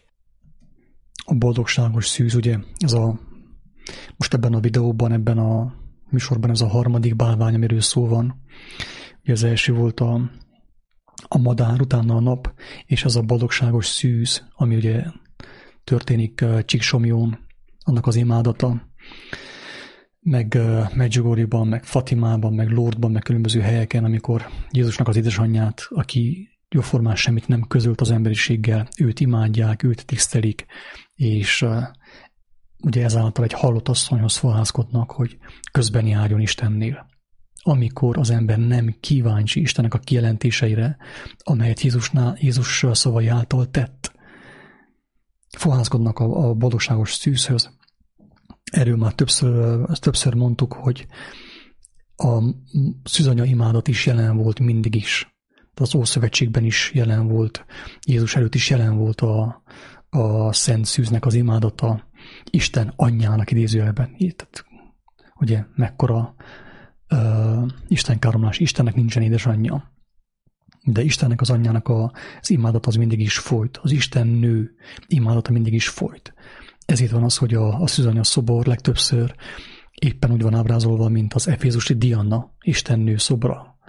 Ez a másik ugye bálvány, amit az emberek imádnak mindenfelé is nem értik, hogy miért nincsen szabadulásuk, miért nincsen nyugalmuk, miért nincsen gyógyulásuk. A másik utána, hogy, hogy ez nem valami félreértés, vagy valami zűrzavar, az a keresztelést a következőképpen mondja. A kilencedik sorban, hogy egy víznek alája álltak. Tehát egy víznek. A keresztelés, ugye, ez jelen van a kereszténységben is, a keresztelés, hogy az emberek bemerítkeznek, megkeresztelik egymást. És ezzel semmi gond nem volna alapjában véve, barátaim, mert az ember így jelképesen kifejezheti az elköteleződését a mindenhatóval szemben, az ő kijelentésével, Krisztussal szemben. Ezzel semmi gond nincsen, de viszont jelen van a kereszténységben egy olyan bálvány, ami nem más, mint a keresztelkedésnek a bálványozása. Elhitetik az emberrel azt, hogy azáltal, hogy ő bemerítkezik vízbe, és kijön a vízből, azáltal, hogy ő egy teljesen új teremtés, teljesen meg van változva, és egyenes úton van a mennyország felé. Ez is egy óriási hazugság, ugye megtévesztés, babonaság, mese. Mert hogyha csak ennyiből állna a megváltás, hogy én bemerítkezem egy kád vízbe, akkor teljesen fölöslegesen jött el Jézus, teljesen fölöslegesen tanított, teljesen fölöslegesen osztotta meg az ő bölcsességét velünk, drága barátaim. Ha az egész csak annyiból állna, hogy becsobbanok egy, egy kád vízbe, és kijövök belőle, mint egy új ember. Ez nem így működik. A, hogy ez az egynek a... mindenképpen mágikus. És azt mondja van. tovább, mikor az egynek mindenképpen mágikus re van, mindenképpen mesés re van. Ugye, tudjuk jól az Ószövetségből, aki olvasta és megértette valamennyire, tudhatja, hogy hogy Isten mindig is a varázslások ellen szólt, a jóslások ellen, a jelmagyarázások, az asztrológia, meg a, a szellemi idézések, idézések ellen szólt, de viszont ez van jelen most a magyarság életében, erre alapozza a magyarság az életét. A csillagokra, az asztrológiára, a jóslásokra, a szellemi idézésekre, és ezt mind Isten a profiták által kijelentette, hogy nem szabad mert ez minket rosszra visz, megrontja a mi életünket, letérít az élet útjáról, és a következménye a halál, hogy aki ebben van, amíg nem késő, kiáltson Istenhez, térjen meg belőle, mert még nem késő. Ugye? Tehát Isten ezt mind megtiltotta, jelzett nekünk, adott jelzéseket, hogy ne menjünk bele a babonaságba, a tűzönjárás, parázsonjárás, jelolvasás, jóslás, szellemidézés, asztrológia és társai, halott idézés. És ezt csinálja a magyarság. Miért? Azért, mert ilyen babonás isteneik vannak, babonás istenképeik vannak. Ezért haldoklik a magyarság. Ezért van azon a sorson, amelyiken van. És ezért tart abba az irányba, ahova tart a keresztelkedést már megtörtént, akkor ezt így nevezi, hogy a szent víznek alája álltak. Tehát itt ugye megint a szent, a víznek a bálványozása. A víz az egy jó dolog, az is egy teremtett dolog. Istennek a teremtménye fontos, szükséges, de nem szent. Semmi nem szent. Istennek a lelkén kívül én nem vagyok szent, én nem vagyok jó ember. Isten gyermeke vagyok, mert hozzá fordultam, és ő engemet átalakít, megtisztít. De nem vagyok szent. A víz nem szent. Az én mikrofonom nem szent, drága barátaim. Ezek teremtett dolgok. Nem szabad ezeket bálványozni. A teheneket, a madarakat, a kígyókat, meg nem tudom én mit. Mert ezáltal bukik el a lélek, megy tönkre a lélek, vesz kárba a lélek, kárhozik el a lélek kárba vész, elkározik, tönkre megy a lélek. Ugyanaz.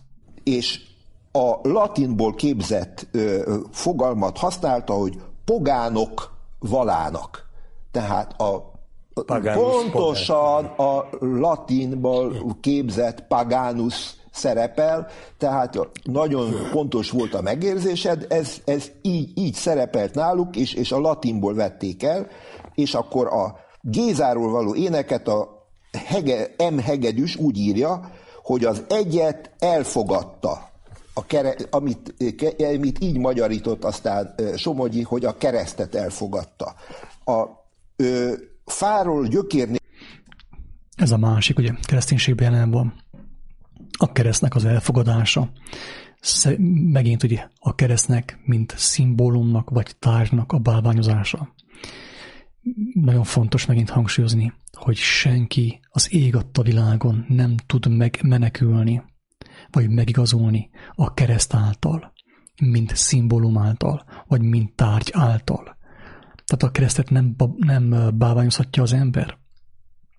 Viszont ami társul a kereszthez, ugye a történet, hogyha az ember azt megérti, Jézusnak az áldozatát, hogy a kereszt miről szólt, azt, hogyha megérti és elfogadja, akkor megmenekül, megtisztul lelkileg de nem a kereszt szimbólumnak, a keresztnek a, a tárgynak a, a bálványozásával, hogy van a házamban nem tudom én hány kereszt, és akkor a, a zöldők nem fognak bejönni az én házamba. Már rég bejöttek.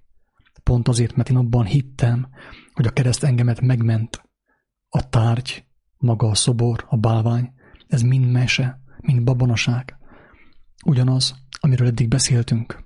Nélkülben azt mondja, hogy kettes egyet nyerte a szilveszter pápától a koronát, és a kettes egyet nyerte. Ez a kettős keresztet nyerte értelmű. Egy másik helyen egy Váradi Péter neve. A szilveszter pápáról most nem akarok beszélni, mert akkor túl hosszú lesz ez a videó, de viszont volt már róla szó a szilveszteri videóban, a szilveszteri közvetítésben.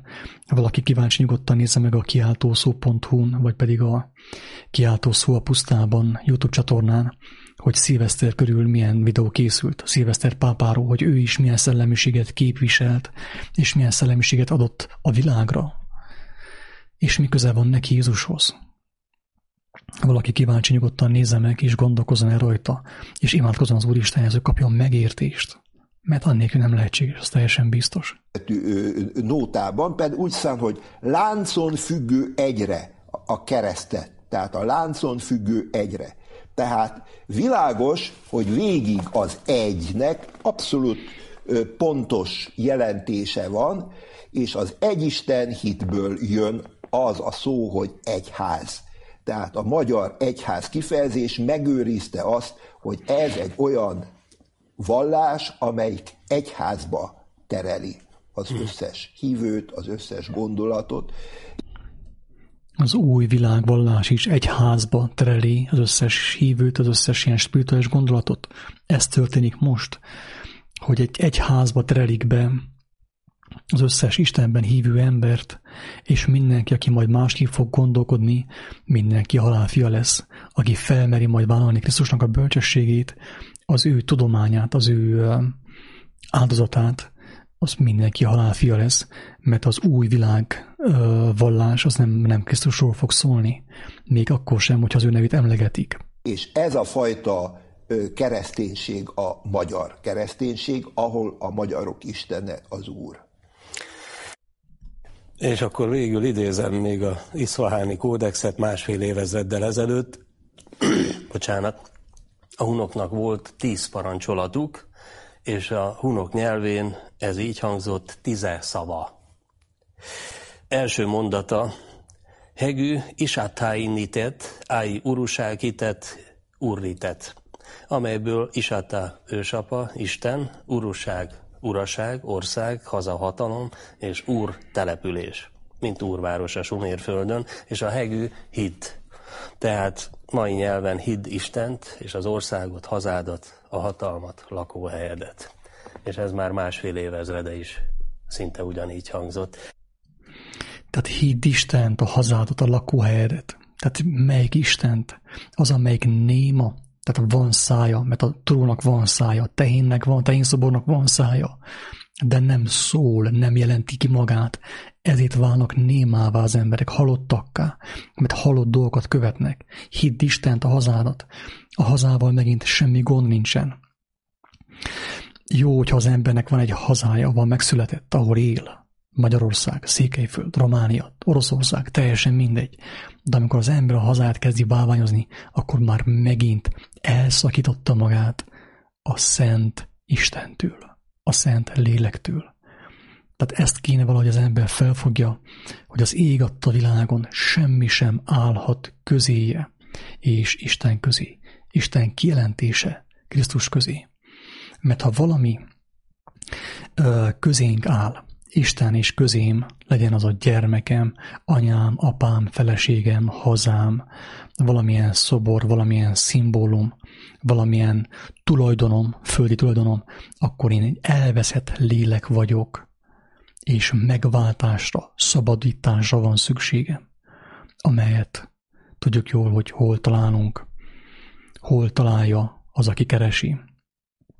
A Krisztus evangéliumában Persze ez csak nyilván megint azoknak szól, akik, akik akik keresik az igazságot, őszintén éhezik azt, nem hisznek már az ilyen babonákban, az ilyen vallásokban, a magyarok istenében, az oroszok istenében, nem tudom milyen istenekben, hanem őszintén éhezik az igazságot, és vágynak arra, hogy megismerjék azt, hogy mi az ő Krisztus. Ki volt ő, mi volt ő, mit mondott ő, mit mutatott.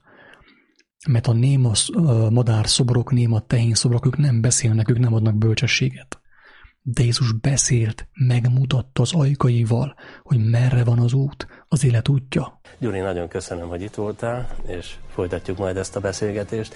A kedves nézőknek is köszönöm a megtisztelő figyelmet, és áldott pünkösdi ünnepet kívánok. Várom Önöket pénteken este fél tízkor viszontlátásra. Hát én is köszönöm, hogy örültem, hogy együtt lehettünk, és őszintén bízom abban, hogy valaki meg tudott érteni ebből a, ebből a videóból valamit, a lényeget elkapta, hogy mi a, az összefüggés a magyarok Isten és a magyarok sorsa között. És hangsúlyozom, hogy nem állt szándékomban elmarasztalóan, gonoszsággal, büszkeséggel vagy kevésséggel beszélni a műsorvezetőről és a meghívottjáról. Nem az a célom, hogy valakit lenézzek, mert én is Isten irgalmára szoruló ember vagyok. Isten könyörületére szoruló ember vagyok. Én sem vagyok különbön, mint ők. Engemet is megtévesztett a világ szelleme. A különböző madarakkal, különböző mesékkel, szobrokkal, meg ideológiákkal. Nekem is szükségem volt, és még mindig szükségem van arra, hogy teljes szabadulást nyerjek az igazság által. Az örömhírrel szeretném befejezni ezt a videót is hogy igenis létezik a tökéletes élet, a tökéletes életforma, a, a tökéletes létforma, amit úgy hív Jézus, hogy Isten országa, mennyek országa. Aki már nem tud hinni ezekben a mesékben, ezekben a babonákban, annak van lehetősége, hogy személyesen megismerje Krisztus kijelentéseit, és teljes lelki szabadulást nyerjen általa. Tehát mindenkinek csak azt javaslom, hogy aki valamit ebből elkapott, ne is hozzám forduljon, mert én sem vagyok több, mint bármelyikünk, én csak egy ember vagyok, hanem forduljon az élő Krisztushoz, az ő kijelentéseihez, az ő beszédéhez, azt tartsa meg, és akkor meg fogja látni, hogy mi a különbség a, a babonák, a mesék Istennek között és az élő Isten között. Isten áldjon mindenkit! Sziasztok!